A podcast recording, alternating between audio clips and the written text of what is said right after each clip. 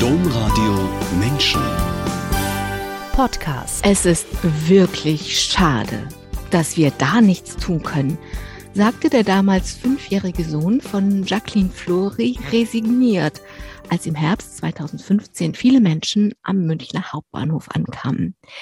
Dieser Satz hat Jacqueline Flori alarmiert. Wenn sich jetzt schon Kindergartenkinder ohnmächtig fühlen und denken, dass man Not und Elend in der Welt nur hinnehmen kann, dann haben wir als Eltern versagt, befindet sie schockiert.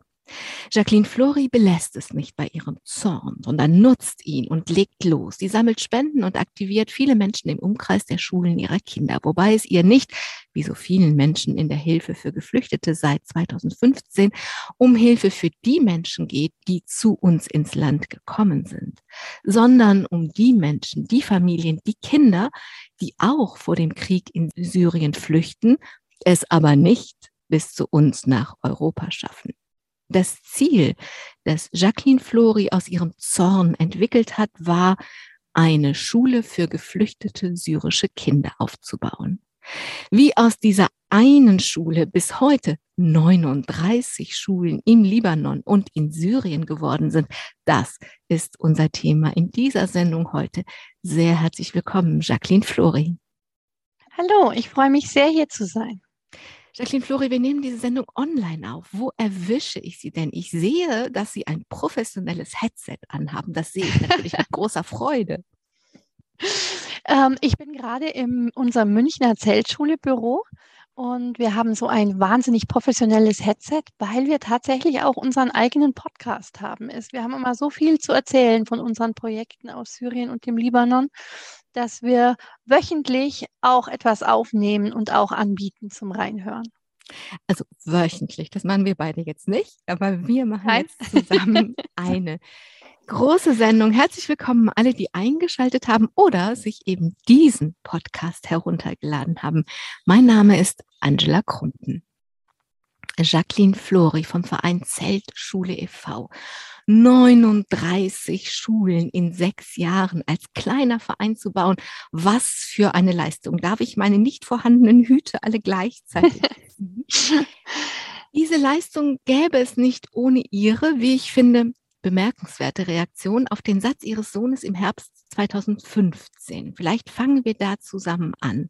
Es ist wirklich schade, dass wir da nichts tun können, hat Ihr fünfjähriger Sohn damals gesagt. Jedenfalls stand das so in einer Zeitung. Erinnern Sie die Szene und den Zusammenhang noch? Ja, daran kann ich mich wirklich sehr genau erinnern weil tatsächlich Ohnmacht ein Gefühl ist, das ich nicht gut aushalten kann. Also wenn Sie ähm, Mitarbeiter oder Freunde fragen würden, würden die Ihnen wahrscheinlich sagen, ich bin ein Control Freak. Das ist die etwas weniger freundliche Beschreibung dafür. Aber das ist etwas, was ich sehr genau erinnere, weil Ohnmacht, auch wenn wir sie vorschieben, das ist ja auch etwas, wohinter man sich bequem verstecken kann. Dieses Ich kann ja da gar nichts machen, das entbindet mich ja auch von der Verantwortung.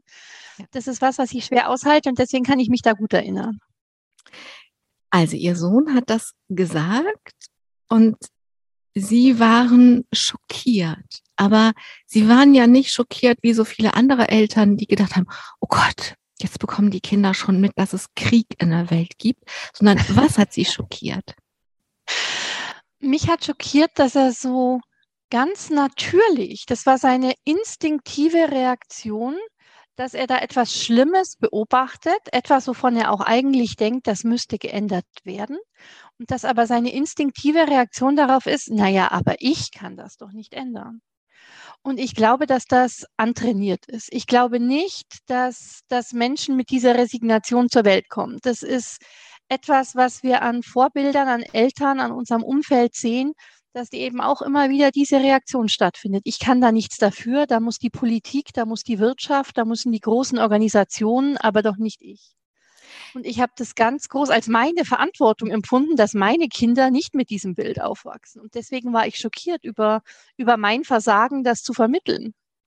Genau, das ist der Punkt. Und deswegen wollte ich diese Geschichte auch mit dieser Szene anfangen, denn in mehreren Talkshows erzählen sie, dass sie als besondere Mutter ausgezeichnet worden sind und dass ihr Sohn das gar nicht versteht, warum sie denn eine besondere Mutter sein sollten. Und ich finde diese Reaktion sehr besonders im Sinne von sehr einzig oder selten zumindestens das als elterliches Versagen zu empfinden. Denn dieses Gefühl, die da oben machen ja sowieso, was sie wollen und wir können hier unten ja gar nichts ändern, das ist so unglaublich weit verbreitet. Das ist so eine Pandemie ja, ja. von von eine Pandemie von, weiß ich nicht, von einer Mischung aus Trägheit und keine Verantwortung und tatsächlich auch ja, genau. erschlagen sein. Und ich finde, gegen diese Pandemie was zu tun als Mutter mit dem Gefühl, nee, mein Kind darf so nicht groß werden, das finde ich sehr besonders. Mein Sohn nicht. Und ich finde es eigentlich sehr gut, dass er das auch nicht besonders findet, dass das für ihn jetzt mittlerweile zum Alltag geworden ist, dass sich da eben neue Instinkte gebildet haben. Aber ich erlebe das auch. Ich gehe ja seit der Gründung unseres Vereins ganz viel in Grundschulen. Wir haben deutschlandweit mittlerweile über 40 Schulen, die unser Projekt unterstützen und die ich vor Corona auch versucht habe, regelmäßig zu besuchen und von den aktuellen Entwicklungen des Projektes zu erzählen. Und mir fällt da immer wieder auf, wie leicht das ist, Kinder in dem Sinne umzuprogrammieren. Also für Kinder ist das sehr greifbar dass äh, diese Kinder haben keine Stifte. Natürlich sammeln wir bei uns an der Schule Stifte und schicken sie hin. Das ist was völlig Normales. Kinder würden da nicht auf die Idee kommen, wenn man ihnen dieses Projekt mal nahegebracht hat, zu sagen, ja schlimm, aber wir können da ja nichts machen. Also es ist sehr leicht, Kinder da wieder reinzukriegen in dieses Ich, ich habe die Macht, Sachen zu verändern. Naja gut, also wenn Sie jetzt in eine Schule gehen, wir erzählen gleich, was die Zeltschule und so ist, aber dann haben Sie ein Projekt. Das ist ja, es gibt was Konkretes und es gibt etwas Kleines. Genau. Kinder haben Stifte im Überfluss ja. und davon kann man gerne die schönen hoffentlich und nicht die kaputten zusammensammeln und die und die weitergeben. Aber da ist ja ganz viel vorher passiert. Also was ähm, erleben Sie denn aus diesem Gefühl, ich kann da ja nichts tun, wenn Sie sagen umprogrammieren? Ähm, wie erleben Sie das denn? Wie, wie kann man dieses Gefühl brechen in ich kann was tun? Also ich glaube, dass für Kinder wie für Erwachsene ist es wichtig, dass jemand vorausgeht. Niemand möchte gerne der Erste sein, der mit etwas beginnt, der, der etwas versucht und damit vielleicht auch scheitert. Und wenn aber jemand vorausgeht und sagt, ich würde das so und so machen, kommst du mit, hilfst du mir vielleicht dabei, dann ist schon viel gewonnen. Dann sind auch viele Leute, die sich vielleicht instinktiv auch danach gesehnt haben, etwas zu verändern, etwas zu verbessern, etwas mit Bedeutung zu tun, sind dann wahnsinnig froh, wenn sie direkt angesprochen werden, wenn man ihnen die Möglichkeit gibt, etwas beizutragen. Also ich glaube, das ist ganz wichtig und das ist, glaube ich, etwas, was wir dringend als Gesellschaft lernen müssten, dass wir uns trauen, mit Dingen zu beginnen, auch wenn wir deren Ausgang nicht kennen. Ja, das ist das eine. Und das andere ist, ich glaube, ähm, da gibt es dieses großartige Wort von Václav Havel zu. Hoffnung ist nicht, äh, dass ich weiß, dass es ein Happy End ist. Hoffen, Hoffnung ist, dass ich weiß, etwas macht Sinn, egal wie es aussieht. Genau. So, das ja. setzt schon sehr ja. viel Energie frei, wenn man sich mal von dem Happy End im Kopf befreit, dass man erst dann losgeht, wenn man weiß, es gibt ein Happy End, sondern genau. wenn man es einfach macht. Genau. Aber das andere ist, ich glaube, dass in dem, was sie Ohnmacht nennen oder Resignation oder dieses schwere, dieser Mehltau, der über uns liegt, da kann man ja nichts machen, dass da unglaublich viel Energie drin gebunden wird und dass es viel leichter ist, diese Energie, mit dieser Energie einfach etwas zu tun. Es ist viel leichter, als diesen Mehltau auszuhalten. Mhm. Ja, ich würde mir auch wünschen, dass sich mehr Menschen diese Erfahrung gönnen, wie befriedigend und wie, wie erfüllend es ist, wenn man eben nicht davor zurückgeschreckt ist, etwas zu versuchen, sondern wenn man es einfach gemacht hat. Sie hatten jedenfalls sofort das Bedürfnis, dagegen etwas zu tun.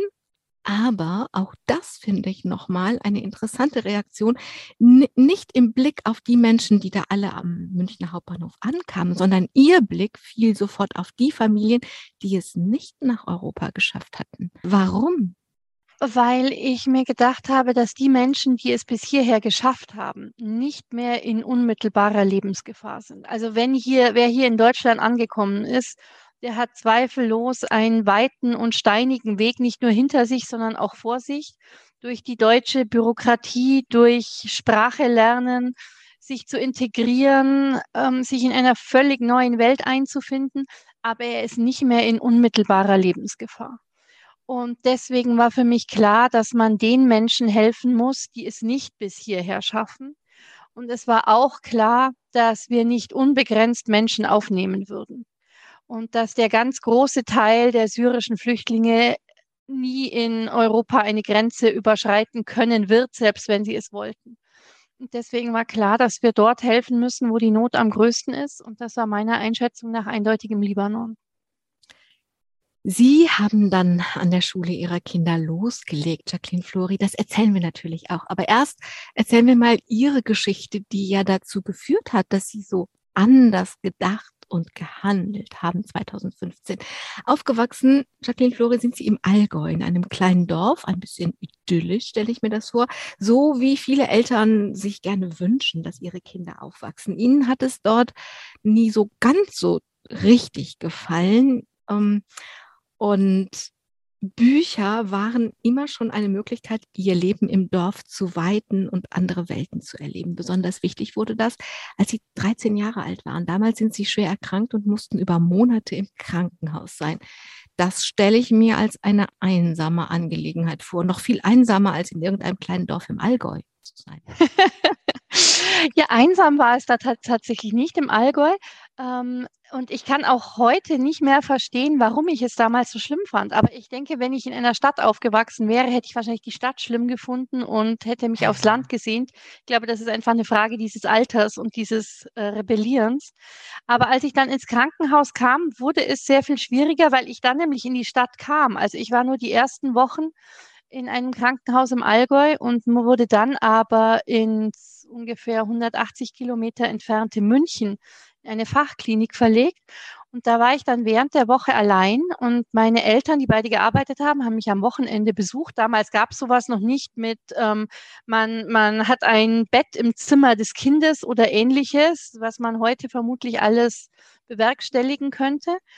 Und ich glaube aber, dass mir das im Nachhinein auch gut getan hat. Also ich bin sehr früh selbstständig geworden. Ich habe sehr früh gelernt, Verantwortung zu übernehmen. Also da kam dann eben auch mal ein Arzt mit einem Informationsblatt über den nächsten Eingriff und hat gesagt, ich habe das auch an deine Eltern geschickt, die müssen unterschreiben, aber ich erkläre es dir jetzt hier schon mal, damit du weißt, was morgen gemacht wird. Und in dieser Situation, in dieser Alleinseinsituation oder allein unter Fremdenseinsituation waren Bücher sehr vertraut und waren Bücher natürlich auch ein Weg überall dorthin, wo ich hingehen wollte. Und deswegen ist diese lebenslange Bindung an das geschriebene Wort da noch sehr viel verfestigter geworden. Und was auf die Bücher und das geschriebene Wort kommen wir gleich, was auch stattgefunden hat. Kinder nehmen, Kinder und Jugendliche, wenn ich das ein bisschen erweitere, mit 13 ist man so dazwischen, nicht mehr Kind, aber jetzt auch noch kein wirklicher Teenie, nehmen ja ihre Welt so, wie sie ist und finden sich darin zurecht. So ist es. Sie sind ja nicht nur, sie haben ja nicht nur nachgedacht, sie sind ja auch emotional sehr selbstständig geworden in dieser Zeit, oder? Ja, ich glaube tatsächlich, dass das aber ein Charakterzug ist. Also ich war immer schon jemand, der sich, der sich selbst so ein bisschen über die Schulter guckt und der auch versucht, sich selbst von oben zu begucken und zu analysieren und ich glaube, dass das auch eine Situation war, wo mir klar war, du kannst jetzt daran nichts ändern, du bist jetzt hier und du kannst den ganzen Tag weinen und alle zehn Minuten bei deiner Mutter anrufen und sagen, komm bitte und hol mich wieder. Aber das ändert ja nichts daran. Und ich glaube, das war ein wichtiger Schritt, ein bisschen mich von meinen Emotionen abzukoppeln in Situationen, in denen sie mich nicht weiterbringen. Und das ist auch etwas, wovon ich sagen würde, dass es mir später viel geholfen hat. Geschichten kann man lesen, das haben Sie viel gemacht, oder schreiben. Und neben dem Bücherlesen haben Sie auch immer geschrieben. Ich sehe, dass Sie eine Tasse mit der che mit drauf steht Chefin haben. Sehr interessant. Also Bücher kann man lesen oder schreiben. Heute haben Sie zwei Romane veröffentlicht, aber Bücher geschrieben haben Sie auch schon damals als Jugendliche. Was haben Sie denn damals geschrieben? Also ich kann mich erinnern, dass ich, das war tatsächlich auch im Krankenhaus, ein sehr bewussten und sehr ernsten Moment der Angst hatte, dass es irgendwann nichts mehr gibt, was ich lesen will. Also das war sehr, ich, ich habe schon als Jugendliche Thomas Mann und Toni Morrison geliebt. Die liebe ich beide bis heute. Und an, so, an einem Tag im Krankenhaus hatte ich das komplette Werk von beiden durch. Und das war ein ganz schrecklicher Moment, weil ich mir gedacht habe, was werde ich die nächsten 60 Jahre lesen? Und in, aus dieser Sorge heraus wird es wohl wieder etwas geben, was ich so sehr lesen will wie diese beiden Autoren. Habe ich dann angefangen, mir Gedanken zu machen, ob ich nicht selbst Geschichten schreiben könnte, die ich gerne lesen würde. Und das hat mit ganz vielen äh, Büchern voller Notizen damals begonnen und wurde dann im Erwachsenenalter einfach immer mehr. Und dann sind daraus zwei Romane entstanden. Und das empfinde ich aber im Nachhinein jetzt als ganz natürlichen Prozess. Also das war eine ganz natürliche Entwicklung, das konnte gar nicht anders kommen. Hat das jemand gelesen? Also das, was Sie als Jugendliche, diese Notizen und so, was Sie da gemacht haben, hat das jemand gelesen? Nein, nein, das habe ich niemandem gegeben. Ja.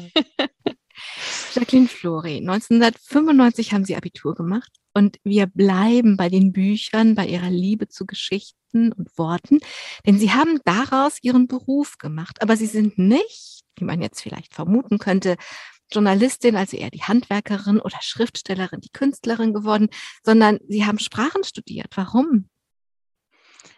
Weil ich auch relativ früh angefangen habe, englische Bücher oder amerikanische Bücher auf Englisch zu lesen und dann hinterher die deutsche Übersetzung und meistens war ich mit der Übersetzung nicht zufrieden.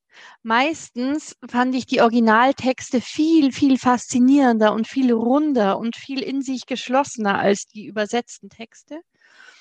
Aber dieses Handwerk an sich, dieses, den, nicht nur die einzelnen Worte eines Satzes zu erfassen, sondern die Bedeutung und nicht nur diese Worte, sondern eben auch die Bedeutung zu transportieren in eine andere Sprache, das fand ich faszinierend und finde ich bis heute faszinierend und deswegen diese Berufswahl.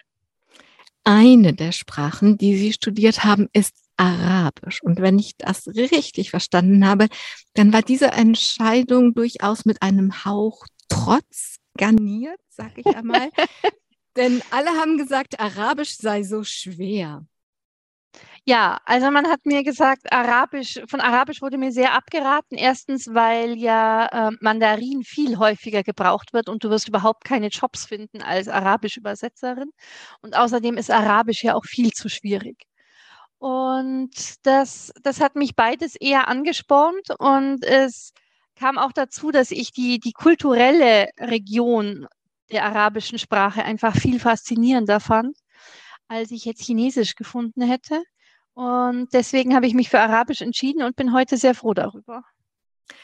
Sie haben dann eine Familie gegründet, dass Sie ähm, froh sind über Arabisch, da kommen wir gleich drauf zurück. Sie haben eine Familie gegründet, Sie haben zwei Kinder, einen Sohn, eine Tochter bekommen und dann 2014 standen Sie von jetzt auf gleich mit zarten 38 Jahren als Witwe da. Was ist passiert?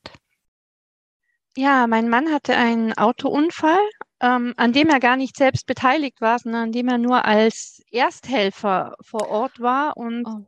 dann ist aber noch ein drittes Auto in diese bereits verunfallten Autos hineingekracht, als er ähm, dort erste Hilfe leistete. Und es, es ging alles unglaublich schnell.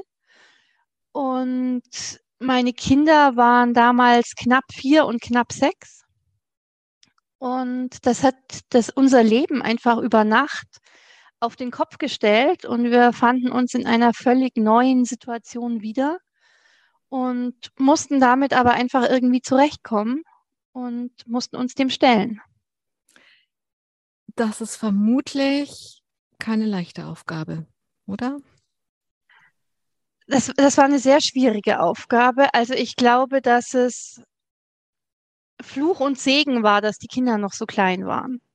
Also es war einerseits ein Segen, weil es längere Zeit gedauert hat, bis sie die Tragweite dieses Unfalls und die Tragweite dieses Verlustes wirklich verstanden haben. Also in dieser ersten Zeit haben sie gar nicht so wirklich getrauert, weil das gar nicht, gar nicht greifbar war für so kleine Kinder. Und es war aber auch Fluch, weil sie jetzt natürlich sehr darunter leiden, wie wenig Erinnerungen sie noch haben. Also gerade mein Sohn, der, der ähm, noch nicht mal vier Jahre alt war, hat kaum noch aktive Erinnerungen außer dem, was wir ihm erzählen. Und das war schon sehr, sehr schwierig. Es war auch sehr schwierig, mit den Reaktionen anderer umzugehen. Also mir ist vorher nie bewusst geworden, wie schlecht unsere Gesellschaft mit Tod umgehen kann. Mhm. Und wir haben in dieser ersten Zeit danach äh, wirklich unglaubliche Dinge erlebt. Aber wir haben es Gott sei Dank irgendwie geschafft. Und ich glaube tatsächlich, dass unser Projekt, das wir später gegründet haben, zwar nicht darauf fußte, dass wir das erlebt haben, aber dass es uns doch bei der Verarbeitung dessen geholfen hat. Also, ich würde einerseits gerne weiter an der Geschichte bleiben. Aber was Sie gerade gesagt haben, das will ich auch nicht einfach so übergehen. Wenn Sie sagen, Sie haben so unglaubliche Dinge erlebt und wir gehen so schlecht als Gesellschaft mit dem Tod um. Gibt es etwas, wo Sie, von dem Sie sagen, bitte, bitte, bitte, macht das nie, wenn ihr einer jungen Witwe mit zwei kleinen Kindern begegnet? Bitte lasst das. Gibt es da was, was Sie jetzt ähm, uns allen mit auf den Weg geben können? Also ich würde sagen, Fehler Nummer eins, den man nicht machen sollte, ist, dass man sich so völlig von Menschen, die jemanden verloren haben, zurückzieht, nur weil man nicht weiß, was man sagen soll. Also es gibt wirklich Menschen, von denen ich seitdem nichts mehr gehört habe, die mich seitdem nicht mehr angerufen haben. Oder dann gibt es Menschen, die einen auf der Straße stoppen und sagen, ich kann mir genau vorstellen, wie es dir geht, weil mein Hund ist letzte Woche gestorben. Oh. Das auch das ist keine Seltenheit. Oder keine, es oh. gibt andere Mütter, die sagen, ähm, dessen Sohn mit meinem Sohn seit Jahren befreundet ist, die mir dann sagen, du, du verstehst schon, dass ich deinen Sohn nicht zum Kindergeburtstag einladen kann, aber der würde sonst vielleicht allen die Laune verderben. Oh. Also es sind wirklich unfassbare Dinge passiert, die ich vorher nie für möglich gehalten hätte.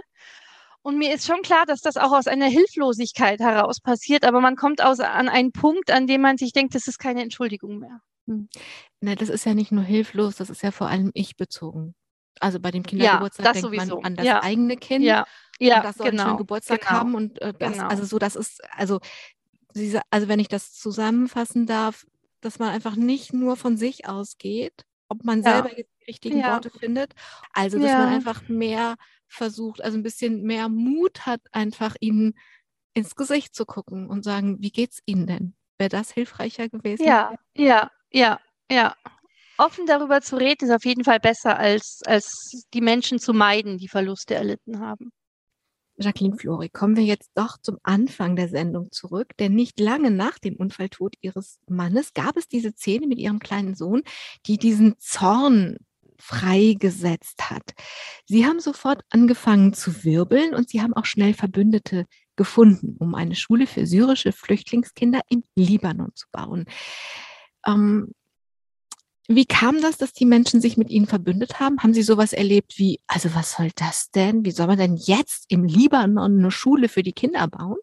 Oder war das so, dass sie einfach losgewirbelt sind und die anderen haben sich ihnen angeschlossen und mitgewirbelt? Beides eigentlich. Also es gab ähm, viele, viele positive Reaktionen, die gesagt haben, ja, das klingt super, klar machen wir damit und tolle Idee, lass uns das machen. Und es gab natürlich auch Stimmen, die gesagt haben, ach du spinnst doch, das kann ja nie klappen und äh, kann ja nicht einfach irgendwer in den Libanon fliegen und da eine Schule bauen. Also es war eigentlich beides, aber ich empfand die Unterstützung als eindeutig überwiegend und deswegen haben wir dann auch so relativ schnell das Projekt auf die Beine stellen können. Also die Frage habe ich natürlich auch. Wie haben Sie das denn herausgefunden? Wie baut man denn eine Schule im Libanon für syrische Flüchtlingskinder? Ich vermute, man kann es nicht googeln und findet keine DIY, Do-it-yourself-Tutorial, wie Sie jetzt in fünf Schritten die Schule im Libanon für die syrischen Flüchtlingskinder bauen. Wie geht das? Ich könnte mittlerweile ein, ein Tutorial ins Internet stellen, glaube ich. Wir haben das, das ja jetzt schon ein paar Mal gemacht. also ich hatte tatsächlich auch keine Ahnung. Also meine Kinder und ich sind dann im August 2016 einfach losgeflogen mit dem gesammelten Geld, das wir hatten und ähm, sind dann in ein Camp gegangen, ein relativ kleines Camp, weil wir wussten, Wir haben nicht die Gelder gesammelt, um jetzt eine riesengroße Schule für mehrere hundert Kinder zu bauen, sondern wir sind in ein kleines Camp mit 55 Zelten gefahren und ähm, haben uns da vorgestellt und haben gesagt, ich würde gerne eine Schule bauen. Und haben dann auch relativ schnell ein Lehrer-Ehepaar, das in diesem Camp lebte, kennengelernt. Ein syrisches Lehrer-Ehepaar? ein syrisches Lehrer-Ehepaar, genau. Und ähm, mit denen wir heute noch sehr, sehr eng befreundet sind die auch bis heute in unserer Giraffenschule, das ist unsere erste Schule von 2016, unterrichten beide. Und da habe ich diese beiden Reaktionen, die ich auch in Deutschland, ähm, die mir in Deutschland auch entgegengekommen sind, in diesen beiden Personen vereint auch gesehen, weil man hat gesehen, dass sie hin und her gerissen waren zwischen, die baut eine Schule, wie toll, wir warten seit Jahren darauf, dass wir wieder unterrichten können. Und auf der anderen Seite, ja, aber wie soll denn diese Fremde hier eine hm. Schule bauen? Also man, die schwankten immer so zwischen diesen beiden, es war eine große Ambivalenz vorhanden. Und dann haben wir einfach angefangen, Holz zu besorgen und haben angefangen, und wir haben dann auch in den Camps nach ähm, Menschen gesucht, die sehr viel besser darin sind, Zelte zu bauen, als ich das bin. Und haben dort auch alle möglichen Berufsgruppen vom Bauzeichner bis zum Maurer bis zum Architekten vorgefunden. Das ist das Tolle an den Camps, dass man wirklich alle Fähigkeiten, die man brauchen könnte, dort vorfindet. Und dann haben wir, ich glaube, sieben oder acht Tage lang gebaut und am neunten Tag wurde die Schule eröffnet. Großartig. Darf ich einen Schritt noch zurückgehen, weil Sie haben jetzt Ja. so gesagt, dann bin ich mit meinen Kindern dahin geflogen. Moment. Wie durften wieso durften Sie denn mit Ihren Kindern einfach mal so mit Ihren kleinen Kindern einfach mal so in ein in den Libanon, in ein Flüchtlingslager? Also, ich weiß nicht, ich als Journalistin bräuchte wahrscheinlich 27 Genehmigungen. Brauchten Sie die nicht? Nein, die brauchten wir nicht. Also die, ähm, wir sind mit Touristenvisum eingereist. Wir reisen immer noch immer mit Touristenvisum ein und das kann man ja nicht beantragen, sondern das bekommt man im Libanon am Flughafen entweder ausgestellt oder man wird wieder zurückgeschickt. Und Hm. bisher sind wir noch nie zurückgeschickt worden, Gott sei Dank. Also wir konnten wirklich einfach unsere Koffer packen und losfliegen. Und nach 9 Tagen Ihre Schule eröffnen. Genau. Sie haben das in so einem Nebensatz gesagt und wenn ich Ihren Ihre beiden Nebensätze auseinander also 'n kleinen Spotlight darauf legen darf, habe ich eben auf die Einreise den Spotlight gelegt und jetzt lege ich mal den Spotlight auf dann bin ich mit meinen Kindern dahin gefahren und leuchte mal die Kinder an. Die waren ja noch sehr klein. Ähm, Sie haben Ihre Kinder mitgenommen ins Flüchtlingslager. Haben Sie keine Sorge gehabt? Nein, hatte ich tatsächlich nicht. Also ich ich weiß, dass ganz viele Eltern glauben, dass dass der Sinn von Erziehung ist, alles Schlimme aus dem Leben ihrer Kinder fernzuhalten. Aber durch den Tod meines Mannes habe ich sehr früh erfahren, dass das ohnehin nicht geht. Äh, man kann nicht Trauer oder Schmerz oder traumatische Erfahrungen aus dem Leben seiner Kinder ausfiltern. Und da man das nicht kann, ist es die bessere Strategie ihnen beizubringen, wie man mit Trauer und Schmerz auch umgehen kann. Und deswegen habe ich tatsächlich keinen Moment darüber nachgedacht, immer allein in den Libanon zu fliegen und die Kinder bei der Oma zu lassen oder Ähnliches. Das war für mich von vornherein klar, dass sie mitkommen und dass sie das miterleben sollten. Nicht nur, wie andere Menschen leben, wie andere Kinder leben, sondern auch, wie einfach es ist oder wie relativ einfach es ist, die Situation dieser Kinder zu verbessern und dass wir das können und weil wir es können, haben wir auch die Pflicht dazu. Und das ist etwas, wovon ich unbedingt wollte, dass meine Kinder es lernen und erfahren. Das ist die Reaktion, die ich auch von deutschen Eltern vermutet habe, dass ihnen das entgegengebracht wird. In ganz mini habe ich das, was Sie da machen, einmal ganz kurz erlebt und in ganz klein, als ich mein damals siebenjähriges Kind mitgenommen habe zu einer Recherchereise in ein Armenviertel von Santiago de Chile, also ein Viertel, in das chilenische Taxifahrer nicht fahren. Und ähm, was ich damals vor Ort erlebt habe, ich habe so ähnliche Sachen zu hören bekommen, also dass man das bitte nicht macht mit so einem kleinen Kind. Und ich habe damals gedacht, na ja, ich zeige ihm ja nicht nur die Not, sondern ich zeige ihm ja auch, das war das Ziel meiner Recherche, die Solidarität zu recherchieren, die da entstanden ist und ein, ein Riesending, was da entstanden ist. Ähm, Aber was mich sehr angerührt hat, war, dass dieses gesamte Viertel auf diesen kleinen blonden Jungen, den ich um die halbe Welt mitgeschleift hatte, wirklich aufgepasst hat. Die waren, das war so, das war so schön. Ich habe mich so sicher gefühlt. Ich war wahrscheinlich mit diesem Kind viel sicherer als ohne dieses Kind. Ich selbst als Person ja. unterwegs. Also ich habe so eine eine Zuneigung empfunden und äh, also jetzt von dem, was mir dort dort widerfahren ist und wie wie ist das bei Ihnen, wenn Sie Ihre Kinder mitbringen? Bei den Menschen dort? Ja, das ist, das ist, ist bei uns genauso. Also äh, meine Kinder gehören dort zu den Camps mit dazu. Sie werden heiß geliebt und innig beschützt und ähm, das ist niemand würde auch nur auf die Idee kommen, ihnen in den Camps etwas Böses zu tun, sondern ganz im Gegenteil ähm, wenn wir aus dem Auto aussteigen, ist die Freude, wenn die Rücksitztür aufgeht und meine Kinder aussteigen, viel größer, als wenn nur ich, ich bin ja langweilig, kommen würde. Also die sind einfach ein, ein Teil dieser Familien geworden. Und wir kennen ja auch viele Familien jetzt schon seit so vielen Jahren. Und meine Kinder sind mit deren Kindern gemeinsam groß geworden. Also die sind, die, sie gehören mit zur Familie dort dazu. Jacqueline Flori, ich konnte mir Szenen angucken. Also es gibt zum Beispiel Szenen, wo sie dann nicht ankommen, sondern abreisen und wo das Auto umringt ist von vielen Kindern und sie sitzen, ja, sie ja. sitzen im Auto und winken und sie müssen dann aber trotzdem fahren. Aber ich konnte deswegen mir so viele Dinge im Netz angucken, weil sie schon bei der ersten Reise, wo sie einfach mit ihren Kindern in den Libanon geflogen sind und am Flughafen geschaut haben, ob sie ein Touristenvisum bekommen oder nicht, eine Kamera vom, vom Bayerischen Rundfunk mit dabei hatten. Das war, denke ich, eine große Entscheidung, oder? Lass ich mich begleiten. Ja, ja, das ist mir tatsächlich schwer gefallen, weil wir ja eben auch nicht, es war ja nicht der Bau der dritten, vierten, fünften Schule, sondern es war das erste Mal, wo wir natürlich selbst auch nicht genau wussten, wie wird das laufen, wird das klappen, wie werden wir empfangen ähm, was wird man uns dort für Steine in den Weg legen.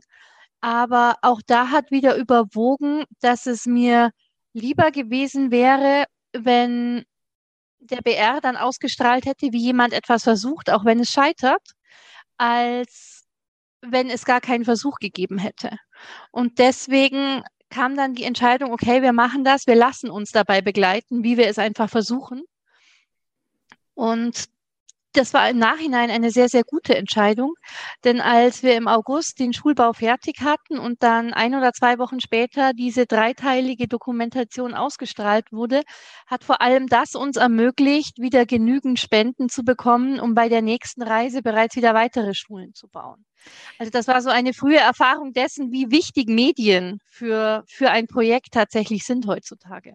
Ja, also Sie haben eben von Fluch und Segen gesprochen. Ich glaube, das ist auch auf jeden Fall beides, aber sie kriegen deutlich mehr Segen ab, weil sie dadurch eine, wie so ein, gibt ja so Flüstertüten auf Demonstrationen. Also ich glaube, da ist einfach die Riesenflüstertüte von Anfang an mitgereist und dann kann man ja sehen, dass sie Dinge einfach machen. Ich glaube, das ist sehr inspirierend zu sehen, dass man aus diesem Gedankengefängnis, man kann ja doch nichts tun, einfach aussteigen kann und in ein ja, Flugzeug einsteigen ja. kann, in ein Camp und man fängt an und die Menschen dort sagen auch, okay, wie soll das gehen? Aber Sie sind schon mal da, dann machen wir mal. Und nach neun Tagen gibt es eine Schule und das kann man sehen und das ist einfach so inspirierend, wenn das aufbricht. Ich glaube, dass das, also viele Kollegen, also aus den Talkshows haben sie ja eingeladen und dann sprühen sie da und erzählen da und so geht es dann immer weiter. Und wenn die Kamera immer dabei ist, dann erreicht es eben sehr viele Menschen. Die Camps, das erste Camp war auf jeden Fall im Libanon. Das liegt aber nur ganz wenige Kilometer hinter der syrischen Grenze. In irgendeinem von den Filmen habe ich gehört, dass es nur eine Autostunde ist. Also quasi die Nachbarschaft ah. von, von Syrien, von daher, wo die Menschen fliehen, ja, sie? Ah, es ist tatsächlich noch weniger. Also es ist ungefähr ähm, eine bis eineinhalb Autostunden von Beirut entfernt. Mhm. Aber nach Syrien sind wir von unseren Camps vielleicht vier oder fünf Autominuten entfernt. Also die Camps sind sehr, sehr nah an der syrischen Grenze. Und tatsächlich wären wir sogar, auf, wenn wir in Damaskus landen dürften, was wir natürlich nicht können, der Damaszener Flughafen ist nach wie vor geschlossen. Aber wenn wir in Damaskus landen dürften, wären wir schneller in unseren Camps, als wir es von Beirut aus sind. Hm. Also Sie sind haben im Libanon angefangen. Wir erzählen gleich ein bisschen genauer, wie Sie das da genau machen. Aber ich würde gerne erst auf diese 39 Schulen, die es heute gibt, kommen. Denn Sie haben am Anfang gesagt, okay, wir machen das so lange, drei, vier Autominuten von Syrien entfernt, bis die Menschen, bis der Krieg zu Ende ist und dann können die Menschen wieder zurück. Aber dann haben Sie gemerkt, ich meine, mittlerweile haben wir zehn Jahre Krieg in Syrien, dass das ähm, nicht so schnell geht und sind dann tatsächlich auch nach Syrien gegangen. Wie, wie schwer oder wie leicht war das denn, auf die andere Seite der Grenze zu gehen, also in das Kriegsgebiet zu gehen? Ähm, also es war rein, rein physisch war es überhaupt nicht schwierig, weil die ähm, Grenze zwischen Syrien und dem Libanon keine ähm, wahnsinnig gut bewacht ist. Es dürfen ja auch die syrischen Flüchtlinge ins Land kommen. Und wir hatten unterschiedliche Phasen. Es gab eine lange Phase, wo man einfach äh, bei der Einreise nach Syrien ähm, ein paar Dollar bezahlen musste. Dann hat man ein Eintages- oder Zweitagesvisum oder was auch immer bekommen.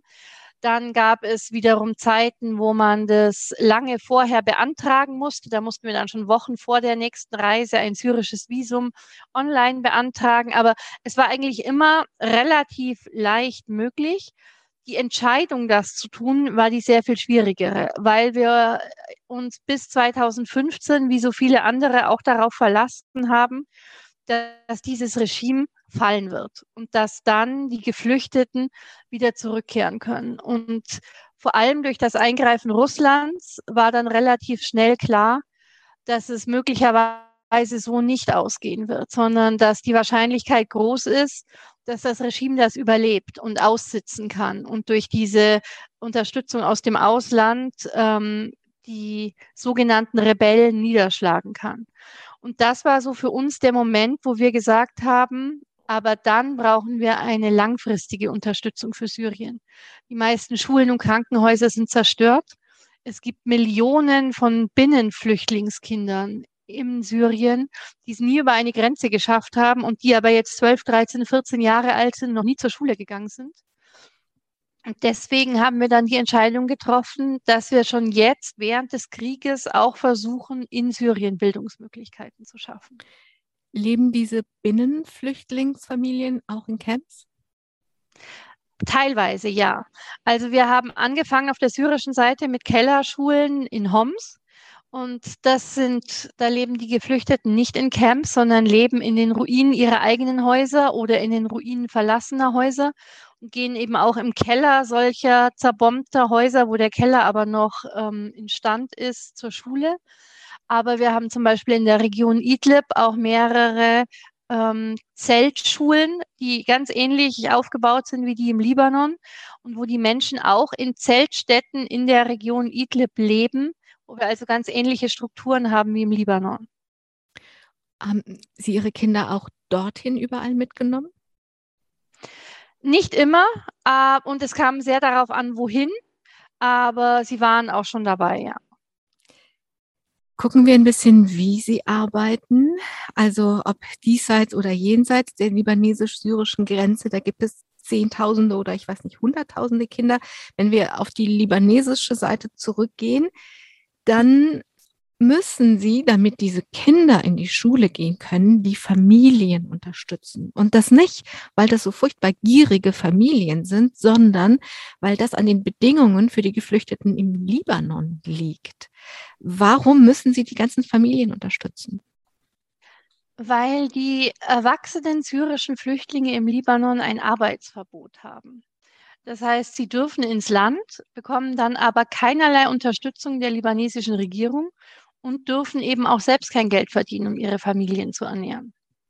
Es ist aber nur den erwachsenen syrischen Flüchtlingen verboten zu arbeiten. Die syrischen Kinder dürfen es. Und da die BK-Ebene ein sehr, sehr fruchtbares Gebiet ist, in dem so ziemlich alles wächst und angebaut wird, sind sie sehr beliebte, günstige Erntehelfer. Und morgens fährt im Camp ein Laster vor in allen Camps und lädt alle Kinder, die älter als acht, neun Jahre sind, theoretisch, ich habe auch schon mit Siebenjährigen gesprochen, die lange auf den Feldern gearbeitet haben, ein und fährt sie zu einem Feld, an dem an dem Tag etwas gemacht werden muss. Und dann arbeiten die Kinder dort zehn, zwölf Stunden und bekommen am Abend drei Dollar dafür und werden mit dem Laster wieder zurück in ihr Camp gefahren. Und wenn wir nur Schulen bauen würden, nur in Anführungszeichen, dann wären diese Schulen leer, weil die Kinder alle bei der Feldarbeit sind. Das heißt, dass die Kinder tatsächlich zum Unterricht kommen können, müssen wir diese Verantwortung von ihren Schultern nehmen, dass sie die Ernährer der Familie sind. Sondern wir müssen dafür sorgen, dass die Familie Wasser hat und alle Grundnahrungsmittel und im Winter Feuerholz oder Medikamente, wenn jemand krank ist. Für all das müssen wir sorgen, damit die Kinder zur Schule gehen können. Auch dazu gibt es Filme, da, da, begleiten sie ein kleines achtjähriges Mädchen, was die Mutter morgens aus dem Schlaf rüttelt früh, sein schlaftrunken irgendwie sich das Gesicht mit einem Hauch Wasser wäscht und tatsächlich arbeiten geht. Also das ist ja die, die Kinder müssen, also sie dürfen arbeiten, aber sie sind ja auch die einzigen, die irgendetwas zum Lebensunterhalt, also tun können. Genau. Ansonsten würden die Menschen einfach alle verhungern. Das ist äh, ja. etwas, was ich nicht wusste, bevor ich mich mit ihrem Verein beschäftigt habe und was ich einfach unglaublich perfide finde. Ja. Also ja. Ähm, deswegen, also sie kümmern sich um die ganzen Familien, sie müssen sich darum auch kümmern. Wenn wir mal gucken, was sie in den Schulen machen, dann erzählen sie, ich weiß nicht mehr in welcher Talkshow, dass sie Englisch, Mathe, Science unterrichten aber keine Religion. Warum? Keine Religion und kein Sport, genau. Ah, Sonst versuchen wir alles abzudecken. Sport, weil wir einfach keinen Platz haben. Also okay. es ist wirklich, dass die, die Schulen an sich sind so überfüllt und um die Schulen herum ist so wenig Platz, dass wir hm. nirgendwo Sport machen können. Das ist also eine, eine Entscheidung, die wir nicht bewusst getroffen haben, sondern einfach etwas, was nicht möglich ist. Aber die Entscheidung, keinen Koranunterricht zu machen, haben wir bewusst getroffen einfach weil wir ähm, als, als NGO völlig religiös neutral sein möchten. Und es ist aber interessant, dass ich auch vor Ort noch nie danach gefragt worden bin. Also wir haben natürlich ähm, ganz unterschiedliche Menschen unterschiedlichster Herkunft in unseren Camps. Ähm, sehr traditionelle, sehr religiöse Familien und Familien, die so sind wie vielleicht viele bei uns in Deutschland, die auch auf dem, auf dem Papier noch katholisch oder evangelisch sind, aber eigentlich nur Weihnachten zur Kirche gehen. Das gibt es dort natürlich auch im, in der muslimischen Version davon. Aber weder von den traditionellen Familien noch von den modernen Familien bin ich jemals gefragt worden oder hat man mir jemals gesagt, oh, das hätten wir aber gerne. Also ich glaube, dass das im Gegenteil ist, ist die Angst sehr groß, dass man Vorurteile gegen sie haben könnte. Dass man, ich höre ganz oft, wenn du zurückkehrst nach Deutschland, du musst den Menschen sagen, dass wir keine Terroristen sind. Hm. Also diese Angst, da vermischt zu werden, gerade weil es ja auch diese großen Probleme mit ISIS im Land gab hm. und viele von ihnen auch vor ISIS, nicht ähm, primär vor dem Krieg, sondern gerade ähm, die Syrer, die in der Nähe der irakischen Grenze lebten. Die Geflüchteten, die wir aus Raqqa oder der Ressort haben, sagen mir oft, wir sind vor ISIS geflohen, nicht vor dem Krieg. Und damit in einen Topf geworfen zu werden, einfach nur weil man eine ähnliche Religion hat, diese Angst ist so groß, dass ich die Erfahrung gemacht habe, dass sie gern auf den Koranunterricht verzichten. In den Schulen sieht man viele Mädchen, auch Mädchen mit Kopftüchern. Ähm, ihnen ist das wichtig, dass Mädchen und Jungen gleichwertig unterrichtet werden. Ja. Und wenn ich Sie richtig verstanden habe, ist das nicht wirklich ein Problem, nicht wirklich ein Kampf, sondern die Eltern schicken ihre Kinder gleich welche. Genau, das ist also wirklich überhaupt kein Problem. Ähm, die, es, es gab, glaube ich, in den letzten fünf Jahren und mit den tausenden Familien, äh, die mittlerweile in unsere Schulen gehen, gab es zweimal den Fall, dass ein Vater gesagt hat, aber eigentlich in seiner Familie gehen schon seit Generationen nur die Söhne zur Schule und nicht die Mädchen. Und das waren aber zweimal nur 20 Minuten Gespräche und dann hatten wir das geklärt und die Mädchen gingen in die Schule. Also die ganz, ganz große, überwiegende Mehrheit möchte, dass die Mädchen genauso gut gebildet sind wie die Jungs. Und wir haben hier in Deutschland immer wieder die Kopftuchdiskussion, die auch komischerweise in der Region überhaupt keine Diskussion ist, weil dort ist es mir wichtig, dass es den Mädchen freigestellt ist, ob sie Kopftuch tragen möchten oder nicht. Und die Mädchen wissen auch, dass wenn sie es nicht möchten und aber zum Beispiel von den Brüdern oder vom Vater unter Druck gesetzt würden, dass sie es tragen, dann könnten sie zu mir kommen Mir ist aber auch wichtig, dass die Mädchen, die es tragen, die sich dafür entscheiden, dann nicht von den anderen Mädchen ausgelacht werden. Oh, du bist ja so altmodisch. Also es ist etwas, was wir dort durchaus thematisieren und was dort aber noch nie zu Konflikten geführt hat und was ich aber hier immer wieder höre. Also wenn ich ein Zeitungsinterview gebe und in diesem Interview ist auch ein Foto dabei von einer Schule, wo man zwei Mädchen mit Kopftuch sieht, dann laufen hier die Telefone heiß, weil die Leute sich unglaublich darüber aufregen, dass wir sowas zulassen. Hm. Also das ist etwas, was ich hier nicht nachvollziehen kann, aber ich möchte, dass die Mädchen sehr sehr frei aufwachsen und sich selbst entscheiden können, was sie möchten und was nicht. Und dazu gehört auch, dass sie frei entscheiden können, ob sie Kopftuch tragen oder nicht in den Lagern, ganz gleich wo, haben sehr viele, ich sag mal gefühlt alle Menschen ihre Handynummer. Das ist ein, also ich meine, alles, was sie machen, ist komplett anders, als es jetzt äh, der UNHCR machen würde. Und da haben sie ja auch, äußern sie oft ihr Unverständnis über diese großen Organisationen, auf die wir uns ja auch verlassen, so wie, ne, das ist die große Politik, das sind ja, die großen, ja, ist die große ja. Hilfspolitik, die soll das bitte da richten, ne? So, da sind sie sehr, gehen sie oft sehr kritisch und ich denke auch zu Recht sehr kritisch mit um. Sie machen das ganz anders. Sie sind einfach wirklich, egal ob sie da sind, vor Ort sind oder nicht vor Ort sind, für unglaublich viele Menschen immer erreichbar. Also warum machen Sie das so? Ja, also das ist ein bisschen aus dem Ruder gelaufen. Es war natürlich von Anfang an, war es wahnsinnig wichtig, dass die Lehrer meine Telefonnummer haben. Und der Ablauf in den Camps ist eigentlich so, dass die Lehrer auch so eine Art Bürgermeisterfunktion haben. Und wenn eine Familie ein Problem hat, dann geht sie mit diesem Problem erstmal zum Lehrer. Und nur wenn der Lehrer es nicht lösen kann, dann werde ich eingeschaltet. Und eigentlich sollte dieser Ablauf so sein, dass die Lehrer und ich jeden Freitag eine Lehrerkonferenz haben, in der unter anderem auch diese Probleme dann mit angesprochen werden. Nun gibt es aber natürlich in der Praxis am Montag Probleme, die nicht bis Freitag warten können. Und unsere Lehrer haben wahnsinnig viel zu tun, weil sie unsere Kinder im Schichtsystem unterrichten. Das heißt, ähm, die Kleinen haben vormittags vier Stunden, die Mittleren haben nachmittags vier Stunden und die Großen am Abend vier Stunden. Unsere Lehrer unterrichten also zwölf Stunden am Tag. Und deswegen kommt es dann natürlich schon mal vor, dass wenn ein Problem nicht bis Freitag warten kann, sondern ich gleich angerufen werden muss, dass die Lehrer dann sagten, dann ruf du sie schnell an, weil ich muss jetzt schon wieder in den Unterricht. Ja. Und so haben dann einfach immer mehr Leute meine Handynummer bekommen.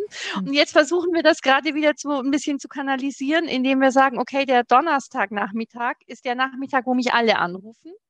Und das mhm. klappt noch nicht so ganz. Ich kriege auch immer noch zu allen anderen Tages- und Nachtzeiten Anrufe, aber wir sind auf dem Weg dahin. Und es belastet mich auch sehr viel weniger, als andere Menschen immer glauben. Also es, mir ist es wichtig, dass ich Ansprechpartner sein kann und dass wir nicht eine Organisation sind, wo jemand, der sich nie mit den Geflüchteten beschäftigt, einfach am Schreibtisch sitzt und Entscheidungen trifft, was hilft und was nicht, sondern das klappt alles, alles, was wir tun, klappt nur in der Kommunikation mit den Menschen vor Ort.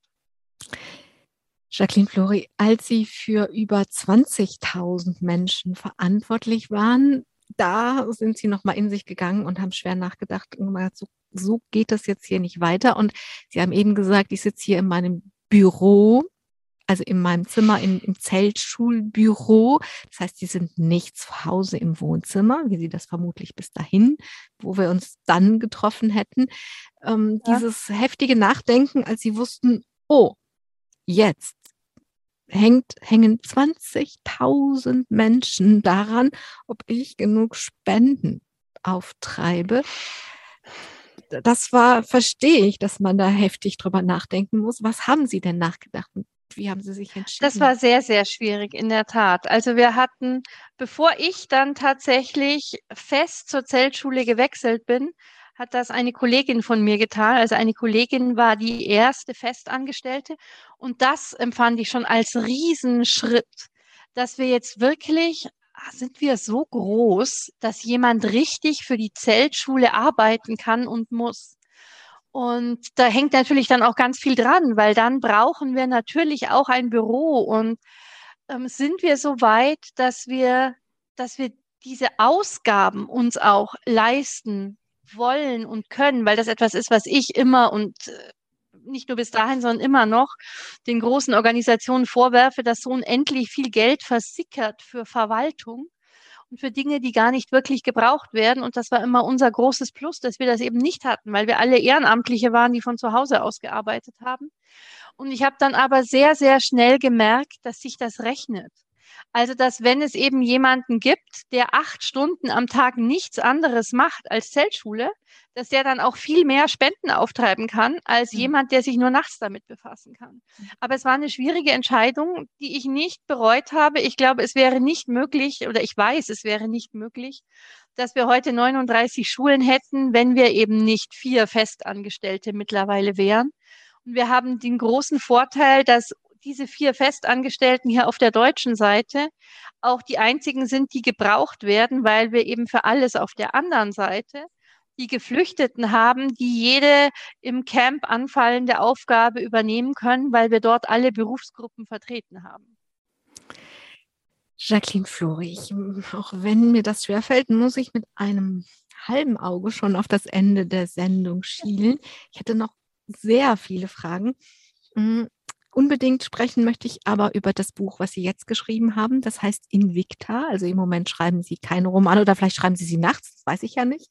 Aber was ich sehen kann, ist, dass Sie ein Buch geschrieben haben, das heißt Invicta, also unbesiegbar. Und im Untertitel heißt es Feministisches Überleben auf der Flucht. Der Journalist und Kollege Axel Hake ist offensichtlich bei Ihnen im Verein. Er hat es sehr gelobt ja. und gewürdigt, dieses Buch. Ähm, was können Sie kurz sagen, dieses Invicta, worum es Ihnen geht bei diesem feministischen Überleben? Ja, also Invicta ist eine Kampagne, mit der wir im Februar dieses Jahres begonnen haben und die sich ganz besonders den Frauen und Mädchen unter den Geflüchteten widmet, weil wir einfach ähm, durch unsere jahrelange Arbeit dort immer wieder erfahren haben, dass sie besonderen Schutz und besondere Förderung brauchen, weil Frauen und Mädchen unter Krieg und Flucht in besonderer Form auch leiden. Und gerade diese Lebensentwürfe, die Frauen in der arabischen Welt haben und hatten und die sehr oft durch Krieg und Flucht über den Haufen geworfen wurden, ähm, haben oft so einen großen Einfluss auf ihr, auf ihr kommendes Leben, dass wir einfach wollten, dass wir da mal einen Scheinwerfer drauf richten können gerade weil bei uns so oft das Vorurteil besteht, ja, das sind ja alles kopftuchtragende, unterwürfige Frauen und die tun alle, was ihre Männer ihnen sagen. Und erstens stimmt das nicht. Und zweitens haben viele von ihnen gar keine Männer mehr, weil die Männer nämlich entweder bei Protesten inhaftiert und verschleppt wurden oder getötet wurden im Krieg. Und auch als Alleinerziehende nach Syrien eines Tages zurückzukehren, ist ein, ein unfassbarer Schritt. Und ich habe in Invicta einfach um dieses syrische Frauen sind alle so Vorurteil aufzulösen mit vielen syrischen Mädchen und Frauen, die aus ganz unterschiedlichen Hintergründen kommen und die auch ganz unterschiedliche Ansichten und Pläne haben. Da ist eben die dabei, die sich nicht vorstellen kann, jemals das Kopftuch abzulegen. Und da ist auch die dabei, die sich nicht vorstellen kann, jemals ein Kopftuch anzulegen. Und ich hätte gerne, dass möglichst viele Frauen hier das lesen und diese diese Vielseitigkeit und diese Vielschichtigkeit der Frauen sehen und unter was für schlimmen Bedingungen sie um Gleichstellung und Feminismus und Emanzipation kämpfen. Etwas, wo wir es uns schon in vielerlei Hinsicht wieder viel zu bequem machen, finde ich. Und äh, behaupten, wir sind alle so emanzipiert und so feministisch. Und wenn man genauer hinschaut, ist es gar nicht so. Und deswegen lag mir das am Herzen.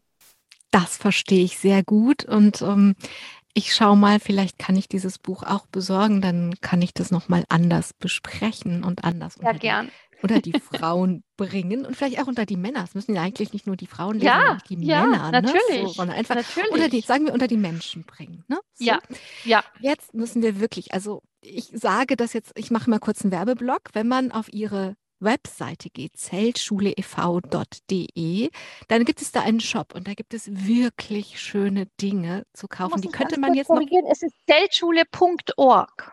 .org. Okay. Also ja. zeltschule.org, egal. Ähm, Sie finden da einen Shop und Sie finden da wirklich schöne Dinge, wie Seifenprodukte aus Aleppo, ganz schön hergerichtet und so. Also der Werbeblock war das. Ähm, mhm. Jacqueline Flori, diese Sendung hier geht nicht zu Ende, ohne dass sich mein Gast, meine Gästin etwas wünscht. Was wünschen Sie sich? Was soll passieren in Ihrem Leben? Oh, das ist eine schwierige Frage.